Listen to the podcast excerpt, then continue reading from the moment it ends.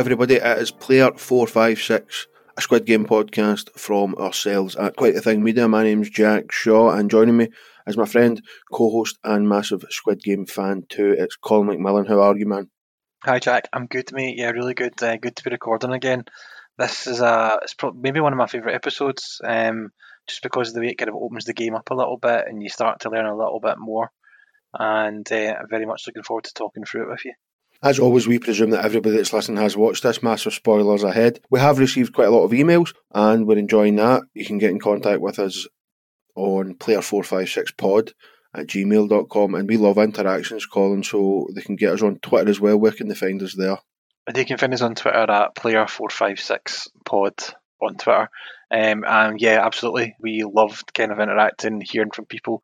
It's one of the one of the really kind of odd things about podcasting is you kind of speak out into the void, so to speak, and you assume and you can see that people are listening, but you never ever really hear back from them. So when you do hear back, it does make a difference. It is nice. So please reach out, um, give us the five stars on iTunes and the like and all that sort of stuff, and uh, let us know you're listening because, like Jack says, we'd love to hear from you. We are on episode three now, which is the man with the umbrella. This was foreshadowed in the last episode with Jihoon's daughter staring at the umbrella. The camera sort of hung over it for a little while longer. So if your eyes were really open, you would have maybe noticed that, mate. This is the shortest episode, I think, so far, and it might even be the shortest episode in the series, Colin. So there's not as much to get our teeth into in this one. So these might be a little bit shorter. Um, we're still going to split this into three parts uh, with you today, tomorrow, and Thursday. So let's just dive into it, mate. Where where do we start? What's happening here? We, we, we kind of start off with the players returning to the game. Um, you start to see the, the kind of fleet of uh, people carriers uh, picking the people up, carrying them towards the ship. They're all gassed and passed out as as per the norm, and uh, the cars all kind of drive onto the ferry that takes them to the island.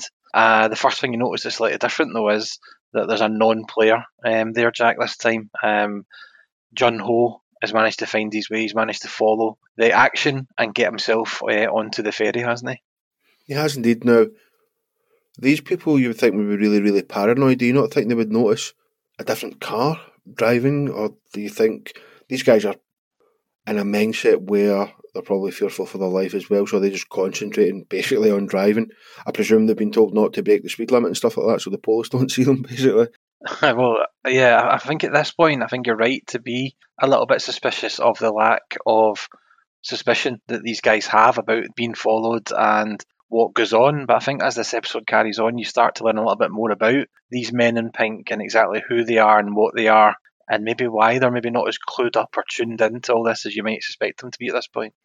Yeah, I don't know if I've mentioned this before, but the staff members have numbers as well, which again, we sort of know that they are probably there against their will. So Jun Ho kills number 29 here, um, taking a circle mask, which we have spoke about before, which basically puts him at the, the bottom of the pile. But what it does show is that he's sort of on the ball and a bit of a badass, you know, the way he just strangles that guy. He can definitely handle himself and the way he's used, I think we'll get to it as a sort of storytelling method to get behind the scenes is pretty interesting, but he's took it upon himself to try and find his brother. This cop this has just popped into my head there. Seems to we spoke about the disrespect of mothers. He spoke to his mother on the phone and said, "Look, I'm really going to try and find your son, our brother." He's slightly different. He, he is cast in a different light, and he does have a different role, obviously, throughout the throughout the series. I really like him, man. I think he's really cool, Jun Ho. I like him too. Um, he's a bit like a Korean Jack Bauer type thing, isn't he? The way that he he takes the guy out, chokes him out. He manages to get into his outfit all in the back of that car. And a bit of kind of ruthlessness shown as well, Jack, in terms of this guy is a policeman who should be kind of abiding by the law and trying to do the right thing. But he does just kill this guy and throw him into the sea, which maybe gives us a little bit of a suspicion that he is a bit of a badass and there's a bit more to him than just your typical cop. Or maybe it's just that the stakes are so high for him that he wants to find his brother. So the, the thought of killing this guy that he obviously recognises as a bad guy anyway, it doesn't mean that much to him. But it does give you a little bit of a, a look into his psyche and what he's prepared to do in this mission that he's found himself on. He has quite quick thinking as well because he fakes seasickness to explain his, let's call it tardiness, I suppose. And you get your, again, another glimpse of the hierarchy here. He obviously doesn't know the rules as of yet, but he manages to lie pretty convincingly to get out of the situation, which again just shows he's thinking quite quickly on his feet. They zoom in here, mate, on the the loose button dangling. At first, I thought, oh, oh, that's going to be something that is going to come back to haunt him, but I think there's probably just a simpler reason for that being there, and the zoom in on it. Yeah, I think so. That, my first instinct was the same as yours. That that that's how they're going to realise that something's amiss with his uniform or it's not right, and they're going to have a closer look at it, and he's going to come unstuck. But I actually think they just used it as a bit of a plot device so that when there's a sea of these guards all together, all dressed the same, it's easy to pick out which one is him because he's got that button. A little bit like the plot device in the new Star Wars films where Finn's helmet has got the handprint of blood on it. And it's for no real reason other than when there's a hundred stormtroopers on the screen, you know which one's Finn. Right, okay. So there's another wee Star Wars reference there as well. Yeah, I think that's probably. I did think it was going to cause them issues, like they were going to be under strict orders to keep their uniform nice and pristine. But it does seem like it's just going to be a sort of so you know who he is.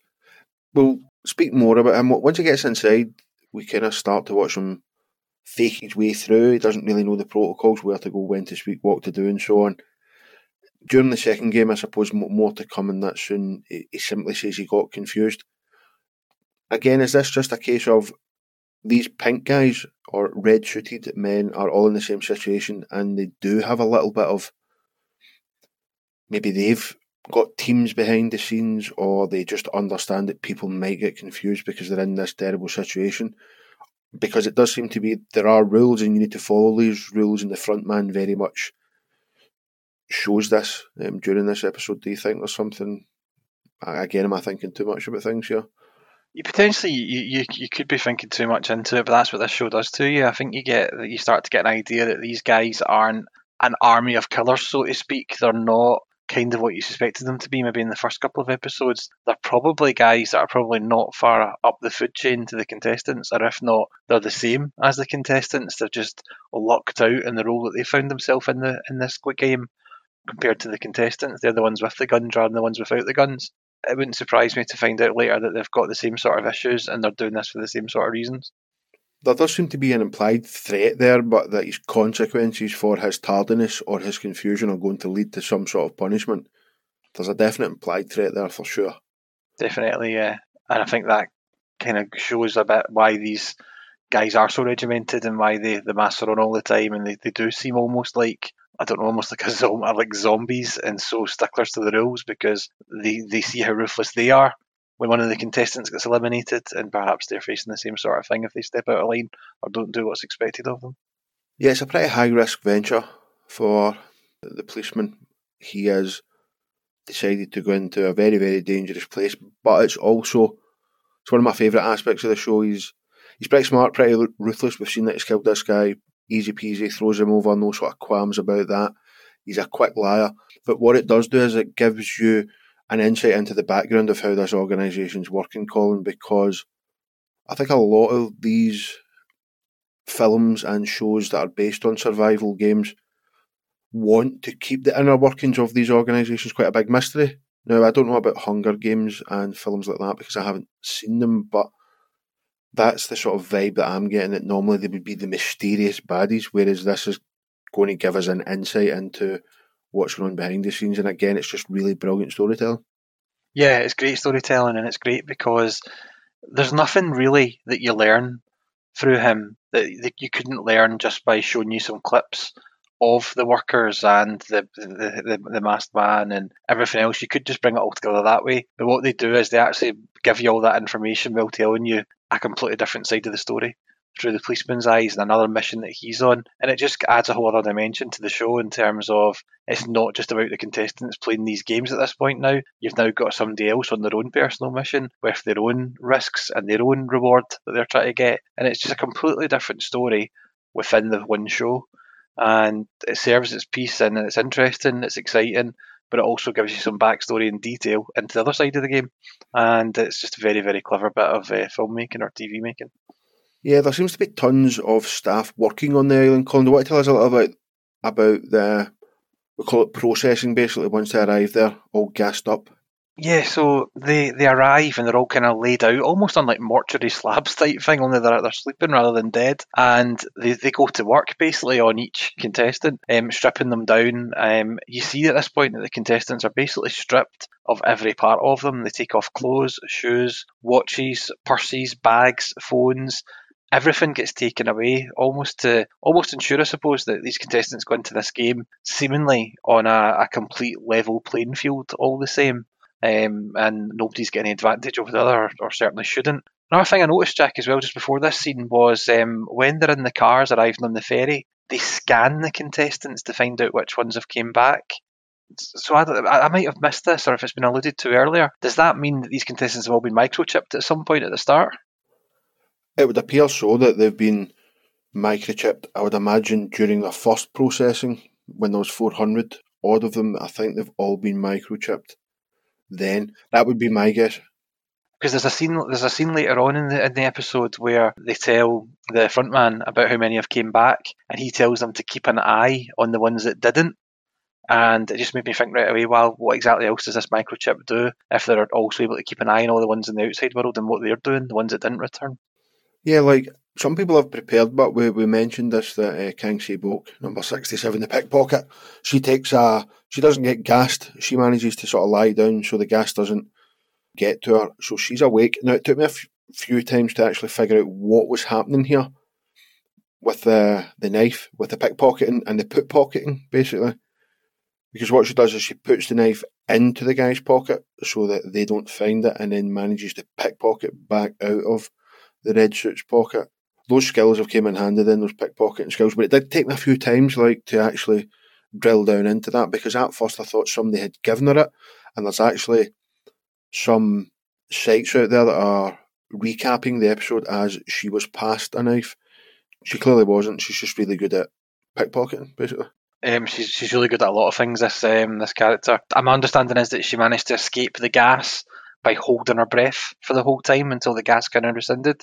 Um, and that's how she managed to not kind of get knocked out. The sleight of hand with the knife is amazing, especially considering she's supposed to be a dead weight that can't move at the time. You see them pulling her forward, and her whole body just looks completely light, and she just lurches forward. But at the same time, there's that sleight of hand to get rid of the knife. Well, they check her over, and then she gets the knife back again just before she lies back down. It's if you're in any doubt how good a pickpocket she was, this this scene kind of gives you an idea of how good she would have been at that. Sang Woo, like I don't know if we spoke about this, we know he voted to stay, but he's the only one of the four friends in inverted commas to do so. Another thing that I read was we discussed this ever so slightly was when he got out with Ali, giving them money to go home. Yeah. We sort of thought quite a generous, not generous, but a decent enough guy to give somebody some cash to get home, but there seems to be a lot of people picking up on this. He's a man who has nothing left, so he may as well just give the cash to the other guy. You know, he's got nothing, nothing else to lose basically because he's lost so much, and that I suppose is probably kind of turns out to be the most dangerous man in the competition. With he's the most fucked sorry for swearing, because of the amount of debt he's in. He's got nothing else to lose. There's there's a vibe from this guy here that he, regardless of how well he goes on to do during this game, so if he wins it or if he dies, I think he's got an understanding in his own head that his previous life is finished. That that life is gone. It doesn't mean anything anymore because he's either going to end up dead or he's going to end up rich beyond his wildest dreams, and he'll basically start a brand new life. He, oh, I don't know if I quite agree with that. I think he's going to prison, even if he pays the money back. I don't think he is. If he if he wins all this money, he's got enough money to set himself up and disappear, new identity and everything else. If he wins that much money, maybe he needs to pay back about six billion won, which is around about six million pounds, which would leave him about what 14, 15 million to himself. Maybe maybe, but I just think he, he knows that he's screwed anyway. What, what he doesn't have a particular set of skills. He, he surely doesn't know that many criminals that can get him new passports and stuff like that. I think he sort of knows, even if he pays the money back, he's going to jail for fraud. I suppose we might find out, we might not find out. We'll take a little look at the, the numbers before we get to questions, queries, and theories then. So, how many people come back and stuff like that, Colin? Let us catch us up here. Of the 201 that were left, 187 of them come back, which equates to 93%. I think is really, really tragic, Jack. The, the idea that this horrific situation that these guys find themselves in, the real world is equally as bad. That 93% of these people came back to run the risk of dying basically for the chance of a better life and then winning this money. Um, I was quite shocked a little bit by that because I knew obviously people were coming back because if nobody comes back we don't have much of a show. But that percentage did surprise me. I don't know if it surprised you. It was surprising, but again, these people, or the main characters anyway, are in neck deep basically. And I think that there seems to be a misconception, I think, amongst the people that lots of people can survive. Like it seems to be right. If you pass the game, you survive. There doesn't seem to be anywhere they've got told that only one person really gets out at the end of the Squid Game. Yeah, that's true. I, I, I don't think that's been made clear to them at all. It hasn't at all. So they think, right, okay, another five games, like hopscotch or whatever they're going to be playing later on. They think, right, okay, we get past that and we get a share of the money. They don't know that it's they're going to whittle them down bit by bit by bit. I don't think. Well, they don't. Um, yeah, 187 back. Do you know in California that's the police code for murder? There we are. I didn't know that. That's that's nice. Um, that's quite interesting. I looked at some numerology, mate, because I've just started doing that on this show just to see if the scriptwriters have maybe took something from the numbers. So 187 resonates with introspection, which is quite interesting, and looking to determine the next goal it's an analytical energy with a tendency to go alone. I think that very much almost describes what's happened here. They've took time to in for a little bit of introspection, determine what the next goal is, and they've decided we're going back. Again, I think this is maybe taking that a bit far, but 93 resonates with creative expression of concerns and solutions for humanity. Uh, the numerology is also a social number. I don't think there's much in that one, but the 187 one's quite interesting. Um, 93, I suppose, if you really twisted it, solutions for humanity, solutions for themselves. Maybe they're going back, they're trying to figure out something. It's a social number. With 93% of people going back, there's tons of people. Um, and this is a really unsocial game, although you need to make teams. But maybe that's just digging far too deep. But the 187 one, I think there's maybe something in that, um, especially with the, the police code and things like that as well. So I tell you what, do to go with questions, queries, and theories, Colin? Like we said at the start, this is a much shorter episode in general, so our three parts are probably going to be a little bit shorter um, over the next couple of days. But we have had some um, some emails and stuff like that. Do you want me to read this one? Do you want to read this one from Shannon? Questions, queries, theories. I'll go with this one from Shannon. So Shannon writes, "Hi Jack and Colin, I am one of your listeners." Hi, 456ers. Just before we get to your part of the show, we would like to let you know that we also do a show called Wrong Term Memory, where we cover some true crime, some 90s pop culture, a little bit of history, some science, a whole range of things, really. Yeah, so if you enjoy listening to us and not just listening to us talking about Squid Game, then just search in your podcast app of choice for Wrong Term Memory or visit our website at wrongtermmemory.com. If you don't fancy doing that, you can offer your support for Player 456 by leaving a review or rating. Now, on with the show. It's on your Player 456 podcast, and I love to hear you guys talk about Squid Game. So far, every opinion you have had on each character is exactly the same as mine, but with a Scottish accent. And in brackets, which is definitely a good reason to listen. uh, nothing makes me smile more than every time you speak about our sweet Ali. Ali the Angel. He became my favourite the very moment he saved Ji Hun from falling in the very first episode. Se is not just pretty, she's absolutely beautiful. I love her character, just not as much as Ali. No one beats Ali. As for Cho Sang Woo, he can go to hell. Um, I look forward to listening to one of your podcasts, Shannon from Essex. Thank you, Shannon. Um, I'm glad that we're kind of given the similar opinions that you're having watching it as well. It means we're either wrong together or right together. Hopefully, we're right. Yeah, that was nice. So again, um, Shannon get in contact, player456pod at gmail.com. Pretty simple to remember. Stephen get in contact on uh, Twitter. I noticed that the games themselves don't take much screen time at all, and it's the story, characters, and their actions outside of it that keeps me even more intrigued. And despite how short the games are, they're pretty nerve wracking and get my heart going. Um, beating pretty fast. So yeah, Stephen, I think that's one of the main reasons that it's such a good TV show is that we know there's going to be these brutal games, but it's not just what the show's all about, Colin, is it? There's much, much more to it. Yeah, this isn't this isn't a TV series of the Saw movies where you're watching basically torture porn or just trying to be as grim and as horrible as possible.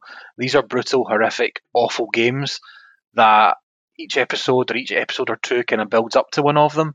However, there's so much going on from a character point of view, from a discovery point of view.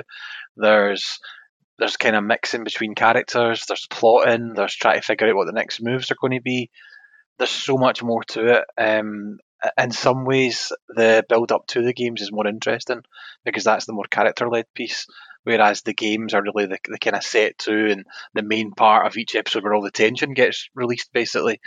Um, but yeah, there's there's far more to it. I don't think this show would be anything like as popular as it is if it literally was just horrible, horrific game of the week, and that was all the show had going for it. Um, I think that this is where it kind of sets itself apart from other stuff in the genre, but the, the way it's done this with the character piece, the story, and bringing the collective together rather than just the the horror of each individual task or game. Well, that is it. The third episode, the man with the umbrella, really starts to sort of deepen the ties to the game within the game. The players have made their choice, be it free will or not. With a little bit of psychological help, maybe from the runners of the game, they've decided to come back. In the next episode, we'll see that Ji Hun's turning into quite a player, and it also seems like some players are getting a little bit of inside help, Colin, um, over the next sort of 20, 30 minutes of this episode. And they may turn out to be a wild card in the Squid Game. Pretty sneaky. It very well could be, yeah. That, that like like kind of what I said a minute or so ago. This is where it's all starting to heat up, and you're starting to see the the hustle between the characters, basically, and that all kind of starts in this episode. Right, guys, we will be back with you tomorrow. So thanks for listening. And Colin, cheers, mate. Thanks, everyone. Speak soon.